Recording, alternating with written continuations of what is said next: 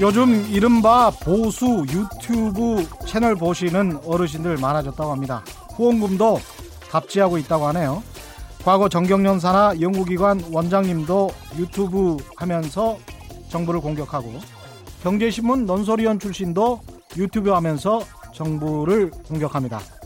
그리고 거기에 사람들이 열광하고 있습니다. 그러다 보니 이 시장이 꽤 커졌나 봅니다. 관련해서 취재를 했던 한 보수 중앙매체의 일간지 기자로부터 직접 전해들은 이야기입니다만은 좀 잘 되는 곳은 한 달에 개인 수익이 2천만 원 정도 된다고 하는군요. 한 달에 개인 수익 2천만 원. 더 잘 되는 곳도 있다고 합니다.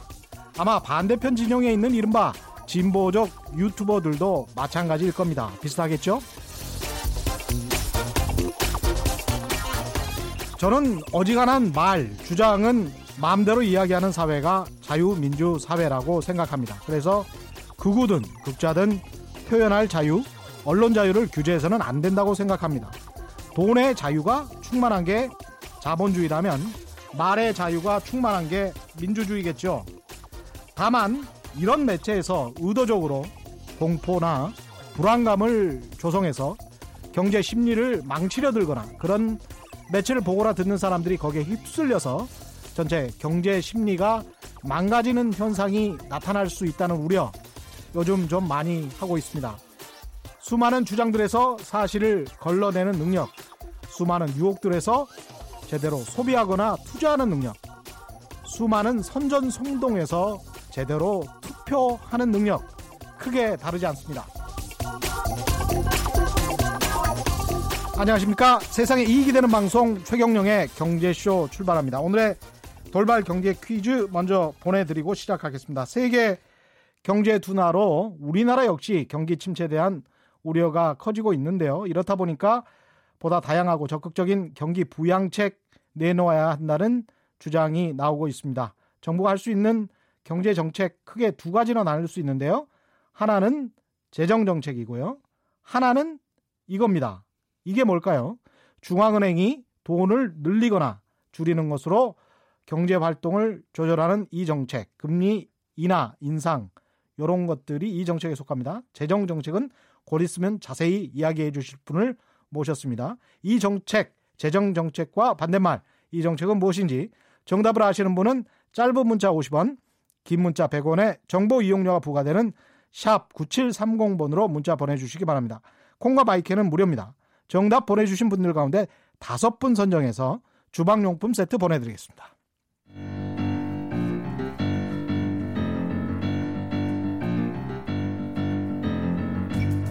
세계 100대 경제학자 가짜 경제 뉴스 감별사 가슴이 뜨거운 경제학자 건국대 최백은 교수의 이게 경제다. 네, 매주 금요일 경제 교수만의 탁월한 식견과 통찰력으로 경제 이슈를 분석하는 경제 시선. 오늘은 이게 경제다의 저자 최백은 건국대 경제학과 교수 스튜디오에 모셨습니다. 안녕하십니까? 네, 안녕하세요. 이게 경제다라는 책은 그 인쇄를 기부하신다고 들었습니다. 예, 그렇습니다. 왜냐하면 예. 워낙 독자들이 음. 좀그 이제 갈증을 느꼈던 부분들에 대한 예. 이런 좀 이제 정보라든가 자료를 좀 제공하기 위해서 어. 이제 만들었는데 의외로 반응이 좋아가지고요. 예. 그래서 그 책의 수입이 제 거 같지가 않더라고요. 아유. 그래서 이제 그 지금 북한 어린이들이 굉장히 지금 예, 배고픔으로 고생들 아. 하고 있는데 예. 그래서 그런 이제 그 지원하는 단체에다가 북한의 가난한 어린이들 예, 배고픈 이제 어린이들한테 어린이들. 이제 뭐 옥수수 1만 톤 돕기 운동 뭐 이런 거를 하는 뭐 한국 JTS라고 있어요. 예. 예. 정토의 산하로 알고 있는데 아, 그렇군요. 예. 그래서 거기다가 제 인세 기부하고 그다음에 출판사에서도 책 판매 수익의 5%를 추가로 제가 좀 같이 찬조 출연 좀 해달라고 해가지고 출판사도 출판사도 이제 해주시고 예 아, 뭐 훌륭하십니다. 뭐 훌륭한 건 없고요. 예. 최근 그 교수님께서 국가 채무 비율 40% 논란에 대해서 예. 제대로 불, 불이 지펴졌습니다. 이게 완전히. 예. 이40% 국가 채무 비율 40% 논란을 이야기하기 전에 예. 국가 채무 비율 이게 음. 사실 어렵잖아요. 예. 국가 채무가 뭡니까? 일단. 일단. 우리가 이제 국가 채무라는 용어하고 음. 국가 부채라는 용어하고 예. 이제 혼용해서 쓰거나 그렇죠. 예, 혹은 이제 심지어 이제 그러니까는 일반 사람들은 구별하기가 굉장히 힘든 이제 그러니까는 어, 그렇습니다. 어, 용어입니다. 예. 예. 근데 일단 어, 채무는 음. 일단 이제 영어로 하게 되면은 음. 대시죠. 대, 예. 네, 대, 시고 예. 이제 부채는 이제 liability. liability. 예. 예. 근데 이제 내용적으로 보게 되면 채무라는 것은요. 예. 채무라는 것은 이제 현금으로 이제 확정된 이제 그러니까 우리가 갚아야 될 이제 그렇죠. 그 어. 빚입니다. 빚. 예. 말 그대로요. 예. 근데 이제 부채는 예? 미래에도 미래 이제 그러니까 예상되어지는 음. 우리가 상환해야 될 이제 그러니까 의무를 지고 있는. 예? 근데 이제 미래에 발생할 수 있는 미래에 지금, 발송할 지금 현재는 확정이 안 됐지만 지금 확정은 안 됐지만 예, 예. 예, 미래에 발생할 수 있는 이런 이제 그러니까 빚까지 포함을 이제 하고 있는 개념입니다. 그러면 국가 부채 개념에는 예. 뭐가 들어가 있나요? 그러니까 일단 지금 현재 우리 사회 속에서 40%이 논란을 빚을 때는 예. 우리가 이제 국가 부채를 일반적으로 이제 그러니까 채무하고 동일한 용어로 이렇게 쓸 때요. 예. 쓸때 이제 가장 좁은 의미에서 이제 그러니까 우리가 국가 부채를 음. D1이라고 이제 그러니까 영어로 그렇죠. 표현을 하는데요. 예. 이거는 이제 그러니까 중앙 정부하고 일반 정부가 중앙 정부하고 지방 정부 지방 정부 그렇죠. 예. 예. 그래서 이제 일반 정부라고 이제 얘기를 하는데요. 예. 지방 중앙 정부하고 지방 정부가 상환해야 될 예. 이제 확정된 그러니까 이제 빚인 거죠. 예, 예. 예.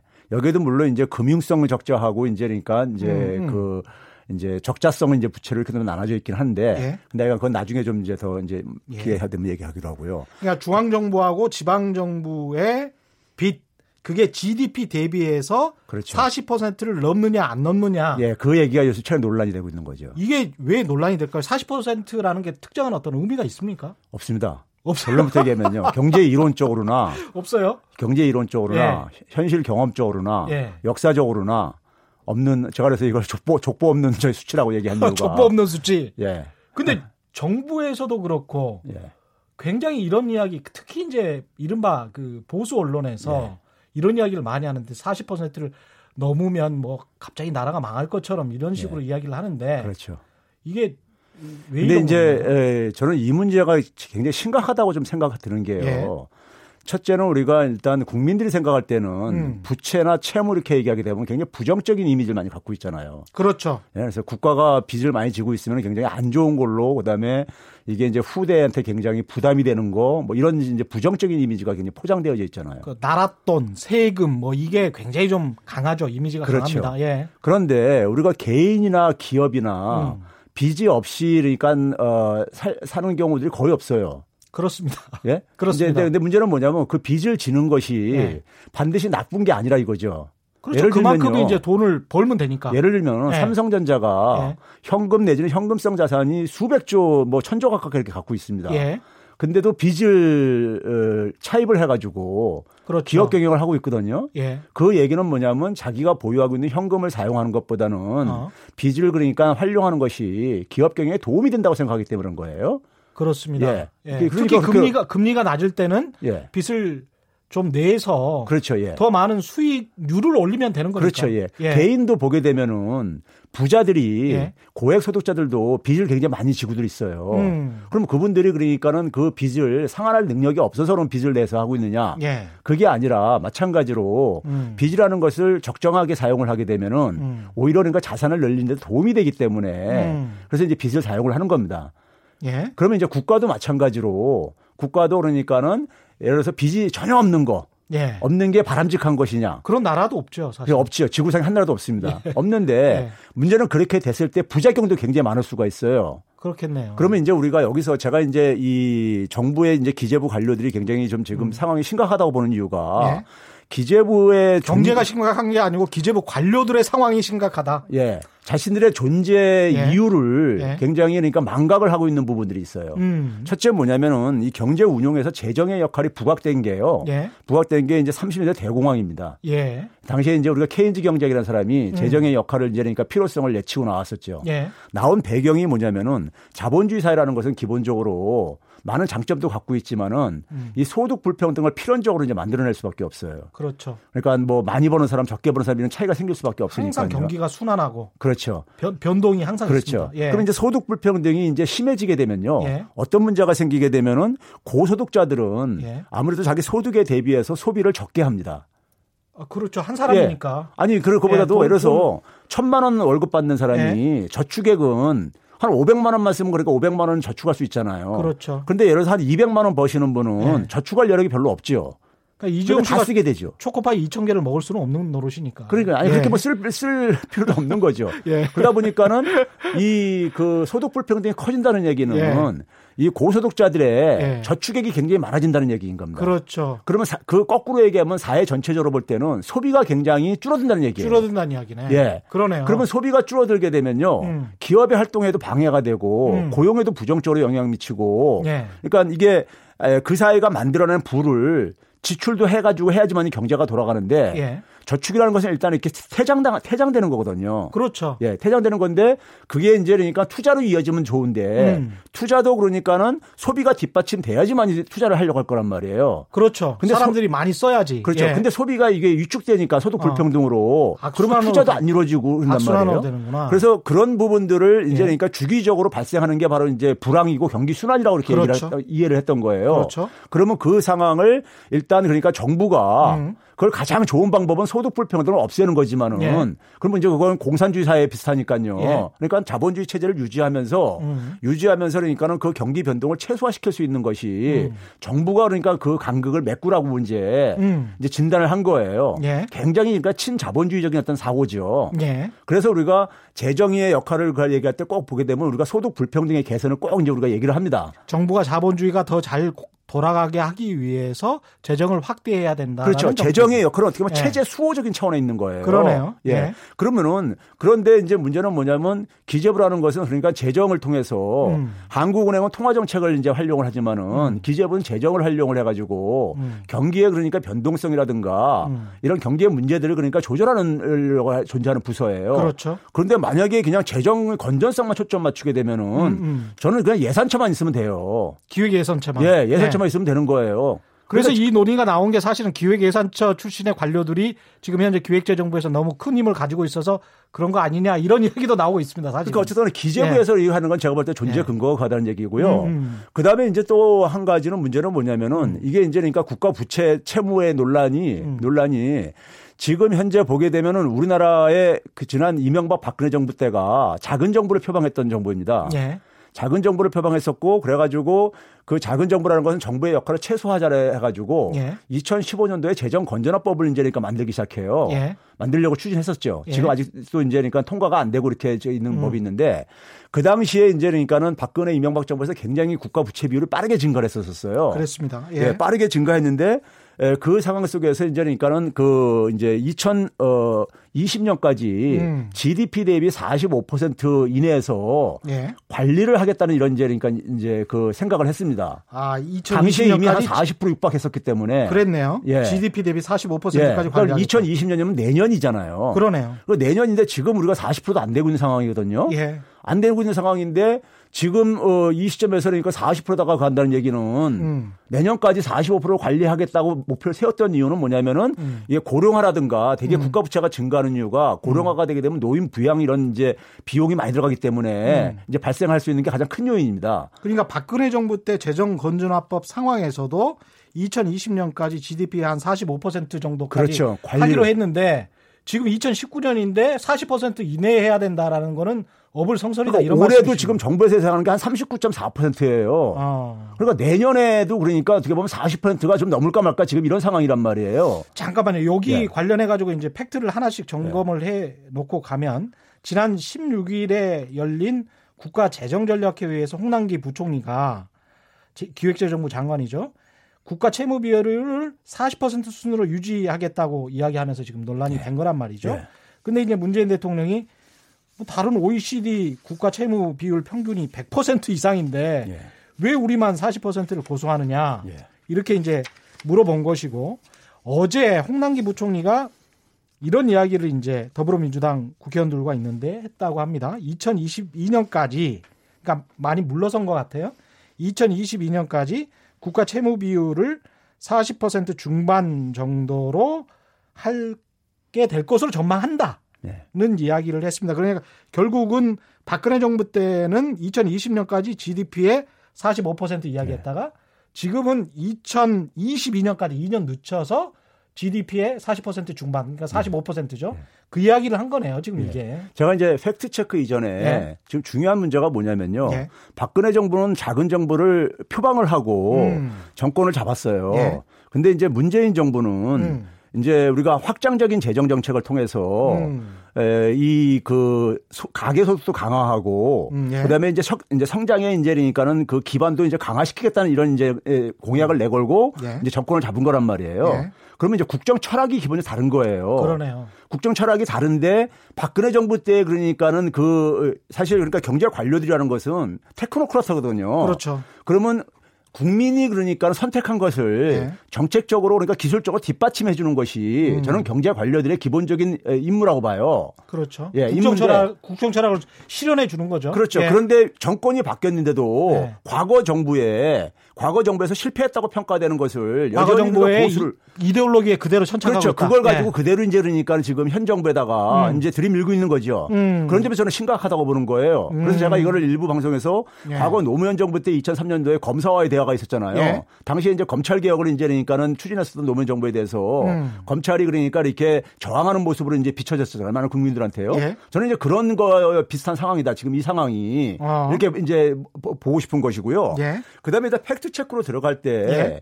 이게 지금 이제 우리가 적정한 국가 부채의 비율이 몇 퍼센트가 좋으냐 예. 경제 이론적으로 존재하지가 않아요. 합의된 게 없어요. 국, 아, 국가 채무 비율이 예. 몇 퍼센트가 좋냐. 예. 합의된 게 이 그거 관련해서 참 이탈리아 총리도 이탈리아 예. 부총리도 이틀 전인가 그런 이야기를 했습니다. 이후에 예. 권고 사안이 있잖아요. 예. 국가 채무 비율이 몇, 몇 퍼센트 했으면 좋겠다. 근데 그거하고 우리나라 경제하고 지금 상관이 없으니까 이후의 룰을 바꿔서라도 예. 다시 토론을 한번 해보자. 예. 이탈리아의 총리도 부총리도 그런 이야기를 하더라고요. 아, 그게 왜 그러냐면요. 예. 이게 경제 이론 적으로 존재하는 게 아니라 이 이후 이제 이후에서 이제 그러니까 소위 말해서 유로화를 사용을 할 때, 음. 이제 도입을 하려고 할때 이제 국가 부채를 GDP 대비 60% 이내. 예. 그다음에 이제 매년 재정 적자를 GDP 대비 3% 이내. 음. 뭐 이런 것을 조건으로 이제 그 했단 말이에요. 예. 내걸었어요. 예. 근데 예. 그 60%가 그 당시에 나온 기준이 음. 이론적으로 나온 것이 아니라요. 이유에서 예. 예. 이론적으로 나온 것이 아니라 1800년대 유럽에서 많은 전쟁이 있었었어요. 예. 전쟁이 있다 보면 이제 전쟁 자금 조달을 국가가 하기 위해서 음. 이제 채권을 발행, 국채를 발행을 해가지고 많이 하다 하거든요. 음. 근데 보니까는 이제 가끔 이제 파산하는 정부가 생기더라 이거예요. 예. 근데 그걸 보니까는 대개 이제 한 60%가 넘으면 이제 그런 일이 생기더라 이거예요. 예. 그러면 1800년대하고 20세기 초의 경험을 지금 산업 구조가 바뀐 상황 속에서 200년 후에 도입하는 거예요. 그러니까 이게 이제 그러니까 제대로 이제 안 맞는 부분이 있는 것이죠. 음. 첫째는요. 그래서 경험적으로 이제 그러니까 이게 도출된 수치라는 얘기고요. 예. 학문적으로는 음. 몇 퍼센트가 정확한 데서 많은 학자들이 그러니까 이것을 이제 그 논증하려고 했었는데 예. 결국 합의된 게 없어요. 합의된 건 없고. 네, 합의된 게 없습니다. 제가 예. 단적으로 얘기하는데. 그다음에 예. 지금 현재 그러면 이제 유로화를 사용하는 국가들의 음. 이제 지금 그 국가 부채 비율을 보게 되면요. 예. 지난해 3분기까지 지금 추계가 돼 있는데 86.1%로 나왔어요. 86.1%? 예. 우리, 우리는 몇 퍼센트입니까, 지금? 우리는 지금 이제 39% 정도 되는 거죠. 그러니까. 어, 우리보다 한 두 배 정도? 두 배 이상이 되는 거죠. 예. 근데 이제 문제는 뭐냐면은 이들 중에서 그러니까 우리보다 좀 이제 낮은 나라들이 예.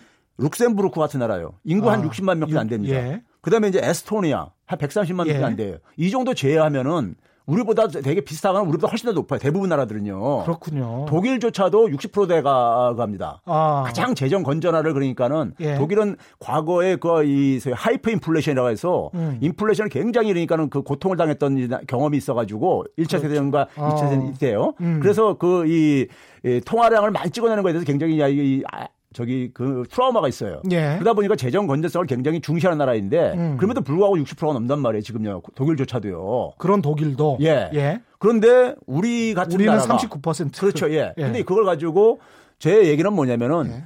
기재부 관료들이 그러니까는 일부 보수 언론들에서 소신을 가지고 뭐 얘기한다라는데 음. 소신이라는 것은 있잖아요. 예. 국민들 이 관점에서 일단 첫째 사야 되는 것이고요. 예. 두 번째는 뭐냐면 그 관점이 굉장히 과학적인 근거가 있어야 된다는 얘기입니다.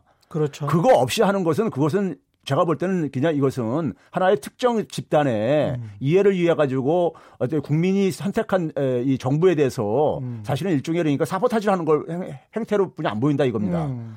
그래서 이제 제가 이제 말씀드리는 겁니다. 그러니까 경제 활성화를 위해서 재정 확대 정책은 필수적이다 이런 의견을 갖고 계시는 거군요. 예, 그게 네. 왜 그러냐면요. 네. 우리가 그 이명박 박근혜 정부 이전까지는요. 예. 가계 소비가 그러니까는 GDP에서 차지하는 비중이 음. 한50% 정도 됐었어요. 예. 근데 이제 그 이후에 이제 이명박 정부 때부터 40%로 떨어져 가지고 예. 박근혜 정부 때까지 45%까지 떨어졌어요. 예. 그럼 우리가 한사에서 예. 결국 가계 소비하고 기업 투자하고 정부 지출 을 구성되는데 예. 이 공백을 그러니까는 예. 지금 뭐냐면 가계가 쓸 여력이 없는 거예요. 왜냐면은 이 가계 부채가 증가하면서 가계 부채가 너무 많았죠. 증가하면서 네. 이자 비용 갖고 이런 데 굉장히 치여 가지고 지금 1,700조 원 정도 그렇죠. 원금 플러스 이자까지 다 갚아야 되는 상황에 몰린 사람들이 그러니까 가계 부채가 GDP 대비 예. 100% 육박을 하고 있잖아요. 그렇습니다. 그러니까 예. 가계가 그만큼 쓸 여력이 없는 상황 속에서 음. 이거는 결국 뭐냐면 정부가 안 썼기 때문에 그런 거예요. 음. 정부가 쓸 걸 안 쓰다 보니까 가계한테 그 부담을 다 돌린 거예요. 세 가지 요소 중에서 가계 네. 지출, 네. 그다음에 기업의 투자, 정부 지출 가운데 지금 쓸 여력이 없는 가게는 어쩔 그렇죠. 수가 없고 가계 소비는 어쩔 수가 네. 없고 기업은 설비 투자한다고 망설이고 있으니까 어쩔 수가 없고 네. 결국은 정부가 지출을 해서 마중물로 뭔가 경제를 활성화시켜야 된다. 그렇죠. 그러려면 재정 확대 정책이 필요하다 이런 말씀이신 거죠? 그렇죠. 더군다나 지난해 보게 되면은 네. 제가 일전에 한번 지적했지만은 처음으로 가계 소비 지출 증가율이 음. 경제 성장률로 앞선 해였었어요. 아. 10몇 년 만에요. 예. 그러니까 그게 가, 소득주도 성장 정책의 어떤 효과가 나타났던 거예요. 음, 음. 근데 이 부분에서 그러니까 정부가 조금 이제 그러니까 지금 수출이 둔화되는 상황 속에서 예. 정부가 좀 뒷받침을 해야지만이 음. 이 기조가 지금 이어가는 부분이란 말이에요. 정부가 예. 그러니까 지출을 하더라도 이게 정부 지출로 끝나는 게 아니라 가계한테 굉장히 이제 그러니까 뒷받침을 해주는 거란 말이에요. 예. 어떻게 돈을 쓰냐에 따라서요. 음. 그러면 결국은 이 부분을 그러니까는 이 효과를 음. 이 자초시키려는 어떤 의도가 없다면은 제가 볼 때는 반대할 지금 현재 상황 속에서 확장적인 재정 정책은 음. 제가 볼 때는 99.9% 경제학자는 다 동의할 수밖에 없는 겁니다. 아, 그 정도로 생각하시는군요. 예, 이건 예. 경제 원론적인 내용이기 때문에요. 예. 지금 상황이요. 그리고 그러다 보니까 IMF라든가 국제기구에서 음. 다 권유하는 게 바로 그 배경에 있는 거예요. 기획재정부 관료들의 어떤 보수성이나 심지어는 뭐 보수 언론 같은 경우는 정치적 의도도 있을 수가 있겠습니다만은 설마 이제 관료들까지 그럴까? 근데 이제 일종의 보수성이겠죠 그런 것도. 어 저는 이제 그러니까는 그 뭐 일부 관료들은 제가 볼 음. 때는 아마 뭐 기재부 관료들이 우수한 분들이신데 음, 음. 엘리트들인데 모르고 그러지는 않을 거라고 저는 생각을 해요. 예. 제가 이제 그래서 계속 이걸 이제 이슈화 시키는 이유는 예. 모르고 했다면은 굉장히 무능한 건데 음. 그럴 정도로 제가 볼 때 그 관료들이 그러니까 능력이 저는 이렇게 낮다고 생각은 안 합니다. 예. 근데 이게 그러니까 제가 아까 얘기했듯이 경제 원론적인 수준만 알면 이게 이제 이해할 수 있는 부분인데 예. 이 부분을 그러니까는 하는 것은 제가 볼 때는 일부에서 그래서 그런 이제 얘기도 있어요. 음. 즉 경제가 지금 이제 그러니까 나빠지면서 네. 나빠지면서 힘이 그러니까 청와대에서 관료로 이동을 했, 듯이 음. 지금 이제 대개 우리가 보게 되면 정권 말기에 보게 되면 개혁이 되게 후퇴하거나 그렇죠. 이런 경향들이 반복돼 왔잖아요. 2년밖에 안 지났는데. 예, 그러니까 네. 이제 그 상황에서 이제 그러니까 정권 초기에는 그러니까 이 그이 그, 정권을 이제 그러니까 만들어냈던 그 개혁팀들에게 예? 힘이 쏠릴 수밖에 없는 것이고 음. 그 힘을 그러니까 이제 관료들이 다시 가져오기 위해서는 음. 어떤 이 모멘텀을 만들어야 되는데 예? 저는 그 모멘텀으로 지금 이걸 활용하려고 하는 이제 이런 생각은 없는 게 하는 이런 의구심까지 든다는 얘기죠. 그렇습니다. 근데 이제 그 빚에 대한 우려가 일반 국민들한테 뭐 없는 건 아니니까 예. 이 빚, 이, 이 빚이 지금 뭐 40%에서 어, GDP 대비 국가 채무가 뭐 차근차근 올라간다고 하더라도 뭐 45% 요, 요 정도까지 올라가도 우리 경제에는 아무런 상관이 없는 겁니까? 그렇죠. 지금 우리가 보게 되면요. 예. IMF에서 2010년도에 음.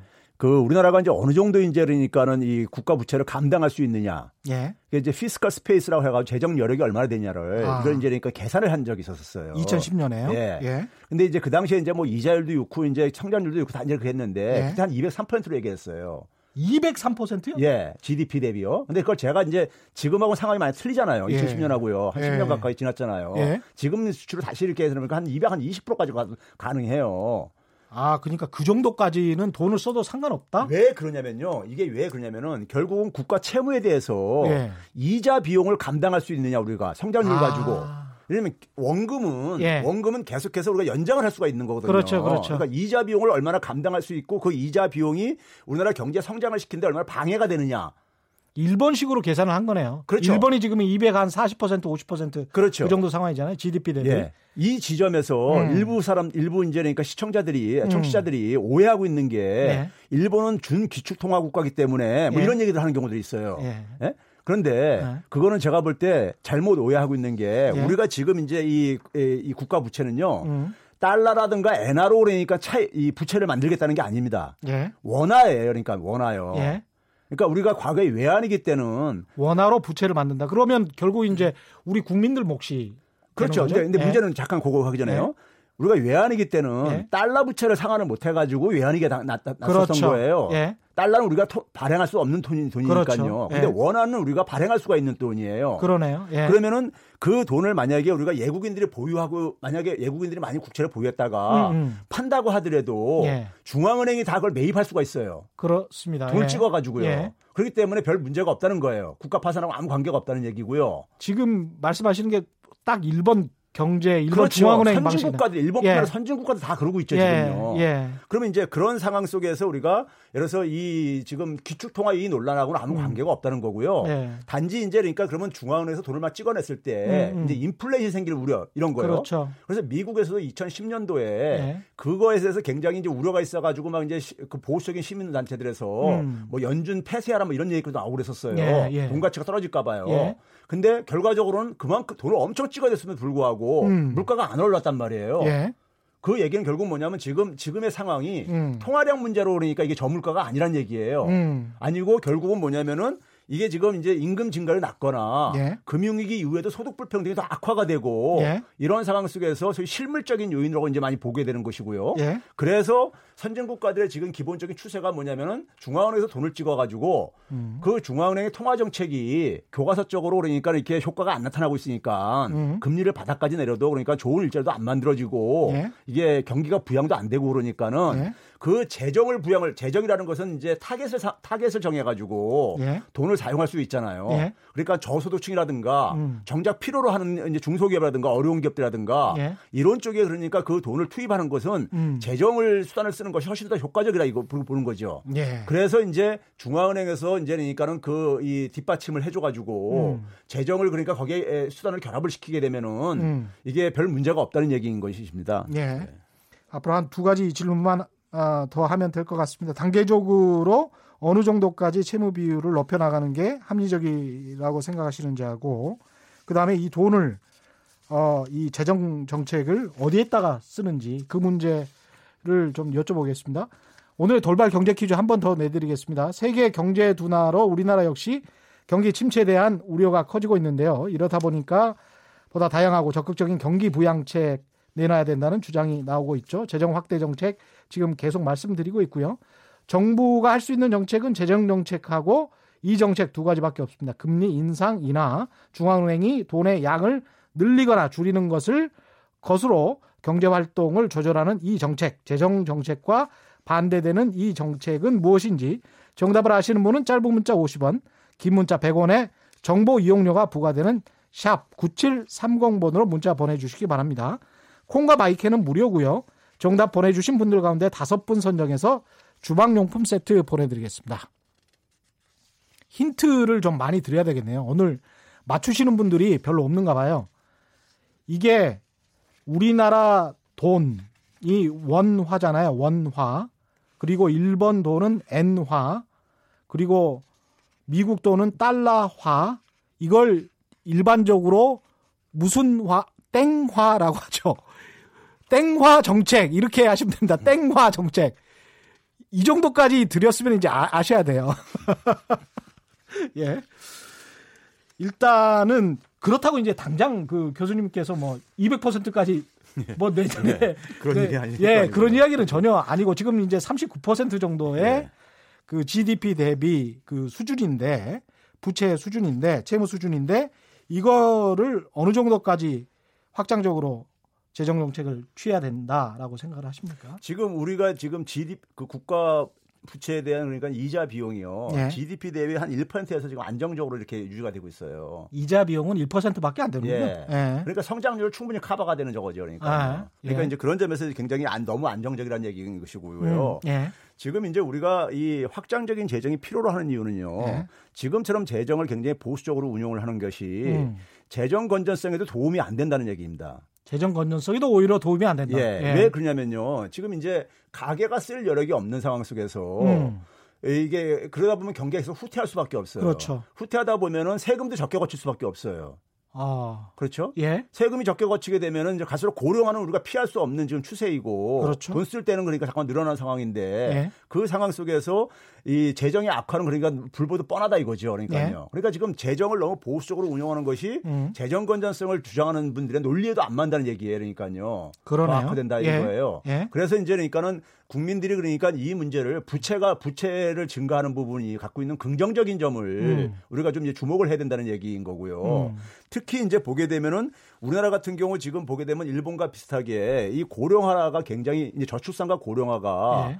이 국가 부채 증가에 굉장히 중요한 요인으로 이제 부상을 하고 있어요. 예. 그렇죠? 그러면 우리가 예를 들어서 지금 이제 이 재정을 가지고 우리가 그동안에 우리가 저출산 문제를 해결하기 위해서 뭐 음. 100, 150조 사용했다 뭐 이런 얘기들 하고 그러잖아요. 예. 근데도 별로 이 도움이 안 됐다 이런 얘기를 하고 그러잖아요. 음. 음. 저는 이렇게 생각합니다. 저출산 문제는 기본적으로 여러 요인이 있겠지만은 음. 낮은 결혼율, 그렇죠. 젊은 분들이 결혼을 이제 안 하고 있는 못 하고 그렇죠. 있는 부분들이 이런 예. 것들이요.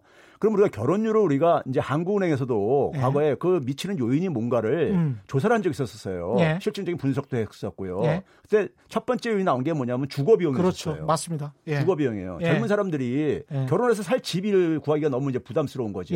그렇죠? 너무 비싸니까. 예. 그래서 지금 보게 되면요. 소득 1분이 그러니까 우리가 30대 남성들 같은 경우요. 음. 소득 1분이요. 그러니까 가입 가장 하이 10%요. 예. 10%는 10명 중에 2명뿐이 결혼을 못 해요. 30대예요. 예. 근데 반면에 이제 그 상위 10%는 음. 상위 10%는 거의 9명이 10명 중에 9명이 결혼합니다. 음. 그러니까 이 소득하고 밀접하게 관련돼 있다는 얘기예요. 맞습니다. 정규직의 결혼 비율이 훨씬 더 높더라고요. 예. 비정규직 정규직 임금하고 비정규직 임금의 그 차이하고요. 예. 결혼율하고 거의 똑같이 추천하고. 예. 그렇게 그러니까 이게 소득하고 예. 그러니까 우리가 경제학에서도 임금 불평등이 결혼율에 영향 미치는 가장 중요한 요인으로 얘기를 하고 그래요. 음. 그러면 결국은 뭐냐면은 정부가 재정을 이걸 이제 음. 사용하는 문제와 연결되는 문제인데 음. 결국은 이 저소득층들한테 음. 소득 불평등을 완화하는데 그러니까 이것을 사용을 한다 이거입니다. 저소득 저소득층이라든가 청년층들의 예. 주거 지원이라든가 아. 아니면 그다음에 가계 소득을 강화시키는 부분이라든가 음. 이런 부분에 그러니까 지원을 해주게 되면은 음. 이게 굉장히 오히려 더 그러니까는 그이 예, 우리가 걱정하는 재정 건전성 문제도 그러니까 피할 수도 있고 그다음에 경제 성장 기반도 더 강화시킬 수 있다는 얘기인 겁니다. 그러네요. 예. 잘못하다가 가만히 있다가 고사 그냥 말라 죽을 수 있, 그렇죠. 있겠네요. 예, 적절한 비유입니다. 예. 정부가 지출 이거는 예. 일종의 투자라고 생각해야 그렇습니다. 되겠습니다. 예. 예. 오늘 말씀 여기까지 감사합니다. 지금까지 최백은 건국대학교 경제학과 교수와 함께했습니다. 고맙습니다. 네, 감사합니다.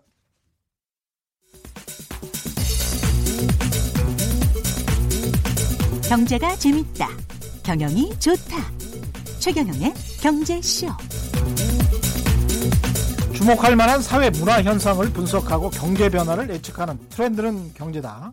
날카로운 상상력 연구소의 김영섭 소장 나오셨습니다. 안녕하십니까? 안녕하세요. 오늘은 어떤 이야기 나눠주실 건가요? 네, 뭐 5월 가정의 달. 가정하면 또 중심이 또 부부가 되는 거니까요. 그렇죠. 뭐 결혼과 관련된 얘기, 부부와 관련된 얘기 한번 준비했습니다. 부부가 되려면 결혼부터 해야 되는데 그렇죠. 요즘 결혼하는 사람도 별로 없잖아요. 네. 네. 혼인율이 역대 최저인데요. 네. 어, 통계청의 2018년 혼인 이혼 통계 자료를 봤더니 네. 인구 1000명당 혼인 건수가 이걸 조이혼율이라고 부르는데 네. 지금 5.0건이에요. 음. 이게 1970년 통계 작성한 이후로 최저 수준인데요. 네. 어, 70년에는 9.2건 그리고 80년이 가장 높았을 때 10.6건이었으니까 이때에 음. 비해서 지금 반토막 났다는 얘기입니다.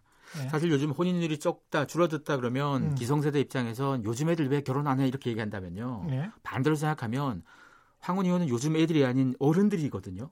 그 본보기를 보여줘야 그렇죠. 본보기를 못 보여주니까 사실은 이런 걸본 네. 젊은 세대 입장에선 아 결혼이, 봤더니 결혼이, 별로구나 이렇게 결혼해 봐야 맨날 싸우기만 하고. 네, 힘들기만 하고 이 통계를 봤더니 네. 이혼 건수가 전반적으로 좀 늘어나진 않아요 지금 늘어나진 음. 않은데 음. 다만 어, 결혼 생활이 20년 넘은 부부가 이혼하는 비율만 높아져요. 음. 전체 이혼한 사람들 중에서 20년 이상 부부가 33.4%니까요. 음.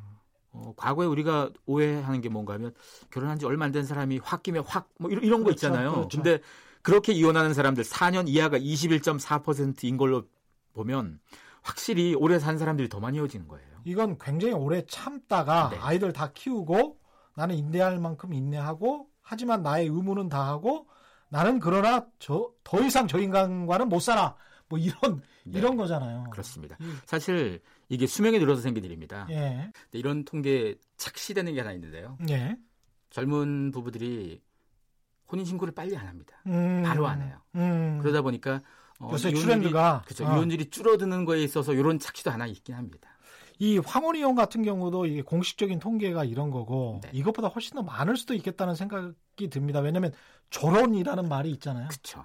그러니까 뭐 공식적으로 이혼 안 하더라도 네. 나 그냥 별거하고 나가버리는 경우가 있기 때문에. 그렇죠. 왜냐면 이게 네. 이혼이라는 말을 굉장히 부담스러워하는 것 같아요. 기성세대가. 그렇죠. 그러다 네. 보니까 졸혼 이게 굉장히 비겁한 말일 수도 있거든요. 예. 그냥 갈라서는 건데 뭐 이렇게 예. 졸업이라는 말 쓰는 거니까 예. 이런 사람들이 그만큼 늘었다는 건 결혼관의 관점들이 많이 바뀌었다고도 볼 수 있습니다. 그렇죠. 자기를 찾는다라고 할까요? 뭐 이런 이런 시각도 있을 수가 있겠습니다. 네. 늙어서라도 나를 내가 무엇인가, 나는 왜 이 땅에 존재하는가. 네. 상당히 종교적인 이야기인데 그런 생각을 하는 분들도 많이 있는 것 같습니다. 그런데 막상 이제 같이 살 때는 같이 살아야 되는데 각자 침대를 따로 쓰는 부부들도 많습니다. 사실 제 주변에 네, 보면. 예.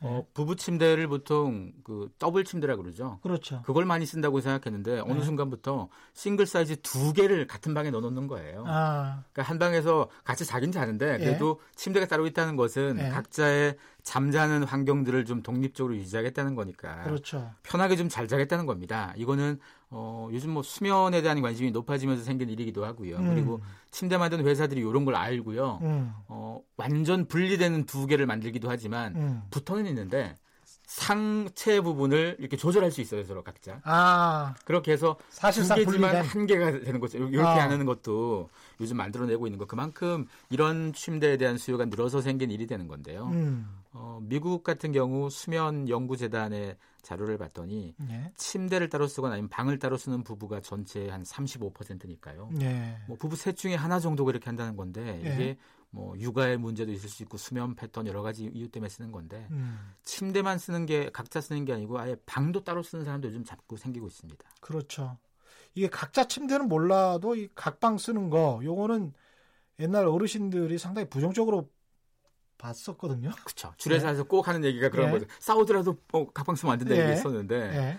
어, 이게 각방 쓰는 것도 연령대별 차이가 좀 있다고 합니다. 어. 결혼한 지 얼마 안 된 부부들은 아무래도 음. 어, 아기가 있을 수 있다고. 그렇죠. 그렇죠. 아기를 뭐 양육하는 과정에서는 어. 부부 사이가 원만하더라도 어. 따로 잘 수 있는 거니까 각방이 그렇죠. 필요할 수도 어. 있고요. 네. 그리고 어, 3, 40대 부부들의 각방 쓰기에서는 음. 어, 서로 한창 열심히 일할 때요, 3, 40대가. 음. 그러다 네. 보니까 바쁘고 피곤하고 하다 보니까 수면 환경을 좀 더 편하게 가지겠다라는 의미로 각자 음. 이렇게 쓰는 경우도 있고 이제 5, 60대가 넘어서면요. 음. 어, 기성세대 과거 세대 입장에서 각방은 좀 사이가 안 좋을 때 하는 거였거든요. 그렇죠. 그러다 보니까 좀 부정적으로 봤는데 네. 이제는 나이가 좀 든 사람들 사이에서도 네. 어, 독립적으로 좀 자겠다, 편리하게 음. 자겠다 이런 생각을 좀 가지기도 하는데요. 음. 사실은 각방 쓰는 것 자체가 연령대와 달리, 그러니까 젊은 연령대로서는 그다지 부정적이지 않을 수 있는데 그러, 나이가 올라갈수록 그렇죠. 굉장히 어. 위험한 신호일 수 있다는 건 거죠. 근데 저처럼 코골이가 심한 사람은 사실 이게 좀 문제가 됩니다. 배우자는. 어, 그, 사실 저도 각방을 예. 종종 쓰거든요. 예. 왜냐하면 서로 되게 피곤한 날 이런 예. 때는 잠을 막 험하게 잘 수도 있고 이러니까. 예, 정말 미안해요. 아침에 그렇죠. 일어나 보면 저는 잘 잔 것 같은데. 네. 예. 힘든 분들이 많이 있을 수가 있습니다. 부부들 같은 경우에 이제 가사 분담 네. 젊은 사람들은 잘하는 것 같은데 맞벌이 부부의 가사 분담률은 어떻습니까? 사실 젊은 부부들은 잘하는 것 같은데라고 생각했는데 막상 네. 자료를 봤더니요. 네. 한국보건사회연구원의 2018년 일 생활 균형을 위한 부부의 시간 배분에 대한 자료를 봤더니 네. 맞벌이 부부의 경우 남편이 주중에 가사 시간이 17.4분이었는데요. 주중? 네. 17.4분? 네. 아내는 129.5분이니까요. 아... 한 10배 가까이 많은 거고 그러네. 8배쯤 많은 거죠. 네. 그리고 주중에 육아 시간 남편이 14.9분인데 네. 아내는 52.2분이 되는 거니까 맞벌이 부부의 경우 네. 확실히 맞벌이를 함에도 불구하고 가사노동 아내가 8배, 육아노동 육아에서 한 4배 정도 더 하는 거죠. 음. 사실 이런 것만 따져봤을 때는 맞벌이 음. 부부면 둘 다 같이 일하는 거거든요. 그렇죠. 같이 피곤하고 그렇죠. 같이 바쁜데 네. 그럼에도 불구하고 아직까지도 음. 뭐 이런 정도 수준 그리고 어, 그나마 이것도 과거에 비해서 나아진 거 주말에 거죠. 주말에도 사실 출근하는 주말에는 더 공평하게 할 수 있을 것 예, 같지만 예. 이때도 그렇진 않다고 해요. 이때도 어. 가사노동은 4배, 육아는 2배 정도 아내가 더 많이 하는 거니까 아, 주중보단 나아진 것 같아도 아. 여성이 훨씬 많이 하는 건 마찬가지라는 음. 거고요. 그리고 어, 가사 분담을 공평하게 하고 있냐라고 이렇게 물어봤더니 예. 상대적으로 나이가 젊은 부부들은 그렇다는 비율이 높았고 예. 나이가 좀 들어갈수록 그렇지 않다는 비율이 좀 높은 거였고요. 그리고 그렇죠. 어, 가사 분담은 사실은 어, 교육 수준이 높을수록 그리고 음. 어, 자녀 수가 적을수록 음. 그리고 취업한 여성일수록 뭐 공평한 거에 대해 더 관심이 좀 많아지는 거니까 예. 사실 가사 분담이라는 것은 이제는 필수가 된 겁니다. 사실 예. 20, 30대 젊은 부부들에게는 필수가 되는 거고 예. 나이가 좀 있는 사람들에게는 필수는 아니고 좀 도와줄게 이런 느낌이었다면 음. 이제 이 관점을 바꾸는 것도 결혼 혼인율이 줄어드는데도 영향을 미치거든요. 그렇죠. 막상 했더니 어. 내가 다 뭐든지 다 해야 되고 그렇죠. 이런 걸 생각한다면 결혼하고 싶은 마음이 점점 줄어들고 부담이 너무 크죠. 네. 특히 우리나라가 또 시댁 이런 문화가 있기 때문에 네. 상당히 좀 결혼하기에 여성들이 부담스러울 수밖에 없는 상황입니다. 그래서 여성들을 탓할 수는 없는 것 같아요. 어, 그렇죠. 예. 미혼 남녀들에게서 그래서 이제 결혼할 생각이 있냐 없냐라고 물어보면 이런 그 결혼할 생각이 점점 줄어들고 있는 그런 상황일 수밖에 없을 것 같습니다. 네. 예. 한국보건사회연구원에서 음. 2015년에 조사한 게 있고 2018년에 조사한 게 있는데요. 음. 어, 20에서 44세 사이 미혼 남녀 대상으로 해봤더니 예. 2015년 때는 예. 결혼할 의사가 있다. 남성이 74.5%였는데 예. 여성이 64.7%였었어요. 예. 이게 2018년 조사에는 남성이 58.8, 여성은 45.3. 3년 사이인데요. 어, 확 줄었어요. 네. 이것도 여성이 더 줄었네. 더 줄었어요. 근데 예. 여기서 더 주목할 점은요. 줄었음에도 불구하고 남성이 여성보다는 더 많다는 거예요. 그러네요. 남성이 결혼을 더 긍정적으로 보고 있다는 거니까 어. 이것만 보더라도 한국 사회에서 결혼이 누구에게 좀 더 유리한 제도인가를 단적으로 보여주는 사례라는 건 거죠. 그렇죠. 그런 한편으로는 인류학적인 본능일 수도 있습니다. 뭔가 좀 어, 씨를 뿌리고 싶은 그런 본능일 수도 있는 것이고, 그러 어느 사회나 이건 마찬가지인 것 같아요. 남성이 결혼을 더 하고 싶어하고 그러면서 구애를 하고 뭐 그런 네. 측면이 있는 그럼 결국 혼인율을 음. 높이려면 여성이 결혼하고 싶은 마음을 자꾸 사회적으로 만들어줄 필요가 있다는 건 거죠. 그렇습니다. 남성이 결혼하고 싶은 마음은 그냥 방치해도 어느 정도 높아진다면 여성들이 더 중요한 건데요. 그리고 아까 가사 분담률 같은 거 보면은 남자는 결혼해서 훨씬 더 유리한 거잖아요. 그렇죠. 예. 그러다 보니까 이런 음. 결혼관에 대한 부분에 변화를 가져와야 됩니다. 음. 기성세대식 결혼관을 계속 고수한다면 음. 다음 세대 입장에서 결혼하겠다는 사람 점점 더 줄어들 거고요. 그렇죠. 기성 세대가 걱정하는 게 아니 요즘 애들 결혼하네, 요즘 애들 애안 낳, 이거 걱정하셨는데 예. 결국은 어, 기성 세대식 결혼관과 이런 문화 자체에 대해서 어떻게 보면 좋은 본보기나 긍정적인 메시지를 못 줬기 때문에 그렇죠. 본인의 좀 회의적인 사람이 늘었다라고도 볼 수 있다는 거죠.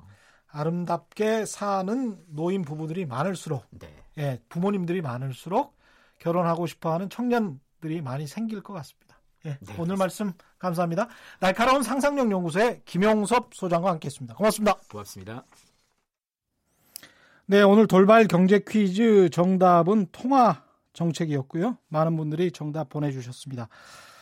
아, 최백운 교수랑 통화 정책과 재정 정책에 관해서 이야기를 나눴는데요. 통화 정책 금리 인하를 하게 되면 모든 사람들이 금리 인하의 혜택을 받게 되는데 특히 오히려 돈 많은 사람들에게 혜택이 더 많이 돌아간다라는 우려가 좀 있고요. 우리 같은 경우는 이제 가계 부채가 GDP의 100% 선을 달하고 있기 때문에 그 우려 때문에 금리 인하를 쉽게 못 하는 것 같습니다. 그러면 정부가 통화 정책하고 재정 정책이라는 두 수단밖에 없는데 나머지 하나는 이제 재정 정책이란 말이죠.